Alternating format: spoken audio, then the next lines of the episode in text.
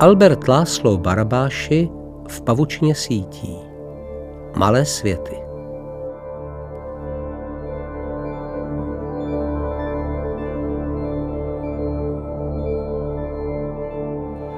Série přednášek o síťovém pohledu na společenské vědy uchvátila Marka Grenovetra hned na počátku jeho postgraduálního studia natolik, že se vrhl do studia sítí.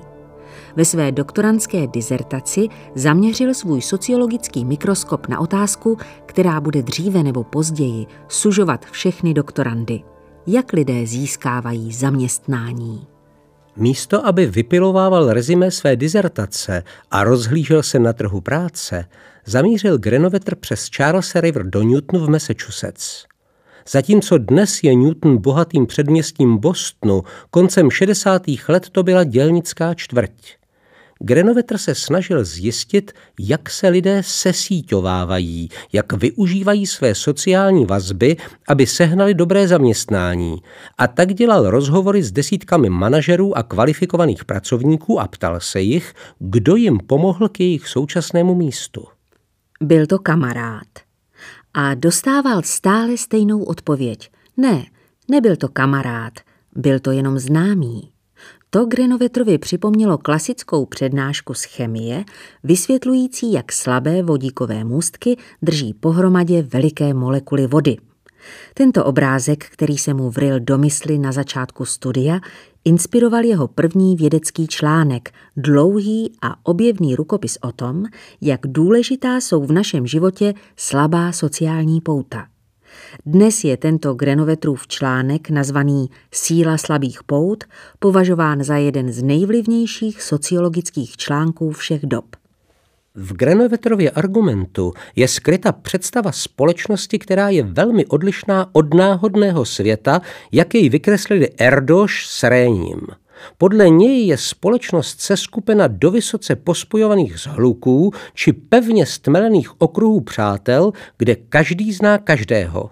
Několik vnějších vazeb spojujících tyto zhluky navzájem brání tomu, aby zůstaly izolované od zbytku světa. Jaká je pravděpodobnost, že se dva z mých přátel navzájem znají? Jestliže by byly uzly pospojovány náhodně, jak tvrdil Paul Erdoš a Alfred Réni, mají dva mý nejlepší přátelé stejnou pravděpodobnost se navzájem znát, jako benátský gondolier a eskimácký rybář. Je jasné, že takhle společnost nefunguje. Jsme součástí zhluků, v nichž každý zná každého. Dva moji nejlepší přátelé se tedy nutně budou znát. Abychom získali důkazy o tom, jak se společnost zhlukuje ve formě přijatelné pro matematika či fyzika, musíme být schopni měřit toto zhlukování. K tomuto účelu zavedli Duncan Watts a Steven Strogatz veličinu zvanou koeficient zhlukování. Koeficient zhlukování nám říká, jak těsným tkanivem je svázán váš okruh přátel. Číslo blízké jedničce znamená, že všichni vaši přátelé jsou navzájem dobrými přáteli. Je-li naopak koeficient zhlukování nula, pak jste jedinou osobou, která drží vaše přátele pohromadě, neboť, jak se zdá, nemají v oblibě jeden druhého. Grenovetrova vize společnosti zahrnuje mnoho dobře pospojovaných zhluků, svázaných navzájem slabými vazbami. Taková síť s velkým zhlukováním by měla mít vysoký koeficient zhlukování. Abychom získali kvantitativní důkaz, že naše společnost je skutečně plná takových zhluků, potřebovali bychom měřit koeficient zhlukování pro každou osobu na Zemi. Jelikož neexistují mapy, které by nám řekly, kdo je svázán s kým a kdo se přátelí s kým, je to úkol nesplnitelný. Naštěstí však jedna zvláštní podmnožina společnosti pravidelně zveřejňuje své sociální vazby, takže můžeme hledat zhlukování v rámci této neobvyklé skupiny. Dnes je Paul Erdoš známý nejen svými nesčetnými teorémy a matematickými důkazy, ale i díky jednomu pojmu, který inspiroval, takzvanému Erdošovu číslu. Erdoš publikoval více než 1500 článků s 507 spoluautory. Je to obrovská čest, můžete-li se počítat ke stovkám jeho spoluautorů. Můžete si cenit i toho, že jste jen dva kroky od něj. Aby se vědělo, jak daleko od Erdoše jsou, zavedli matematici Erdošovo číslo. Erdoš má Erdošovo číslo nula. Těm, kdo měli s Erdošem společný článek, přísluší Erdošovo číslo jedna.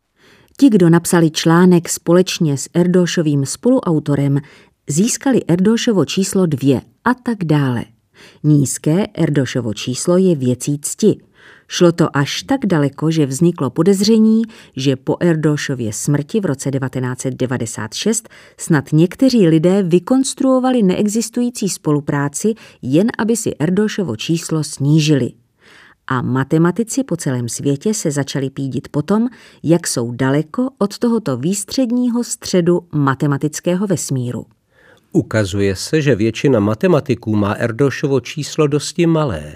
Většinou jsou dva až pět kroků od Erdoše. Ale Erdošův vliv značně překračuje jeho bezprostřední obor. I ekonomové, fyzici a informatici se s ním dají snadno propojit. Einstein má Erdošovo číslo 2. Paul Samuelson, nositel Nobelovy ceny za ekonomii, má číslo 5. James Watson, spoluobjevitel dvojité šroubovice DNA, má číslo 8.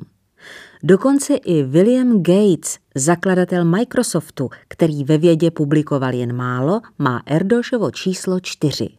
I já mám Erdošovo číslo 4. Samotná existence Erdošova čísla ukazuje, že vědecká obec tvoří vysoce propojenou síť, v níž všichni vědci jsou navzájem spojeni prostřednictvím článků, které napsali. Nízká hodnota většiny Erdošových čísel značí, že tato vědecká pavučina je skutečně malý svět. Když vyšel vodcův a strogacův článek o zhlukování, strhl na sebe nebývalý zájem jak fyziků, tak matematiků. Především formalizoval Grenovetrovu vizi tím, že předložil model se skutečně značným zhlukováním. Za druhé se hrál jedinečnou úlohu v tom, že si problému malého světa, široce zkoumanému v sociologii, začali všímat i lidé zběhlí ve fyzice a matematice. Nějakou dobu se zdálo, že by obecnější model voce a strogace, připouštějící zhlukování, mohl nahradit náhodný vesmír Erdoše a Réniho. Všechno bychom mohli přirovnat k jednoduché představě dobře známého místního uspořádání protkaného několika málo vzdálenými vazbami, čímž bychom poskytli naprosto jasné vysvětlení malých světů kolem nás. Model nabídl elegantní kompromis mezi zcela náhodným světem Erdoše a Réniho a pravidelnou mřížkou vazeb. Když roku 1998 vyšel Vodcův a Strogacův stěžejní článek, moje výzkumná skupina se snažila pochopit strukturu komplexních sítí a soustředovala se hlavně na World Wide Web – Chvíli nám trvalo, než jsme plně pochopili důležitost poselství obsaženého v tomto článku a než jsme docenili, jak nový model dokáže zblížit Erdošův a Réniho pohled na svět s Grenovetrovou zhlukující se společností. Než jsme to nakonec vstřebali, měli jsme po ruce záchranu. Náš malinký robot se vrátil z webu s plánem sítě diametrálně odlišné od toho, co předpovídal jak Erdošův Réniho, tak Vodcův Strogacův model. Jak uvidíme v příští kapitole, pozbíral celou řadu center, uzlů s neobyčejně vysokým počtem vazeb.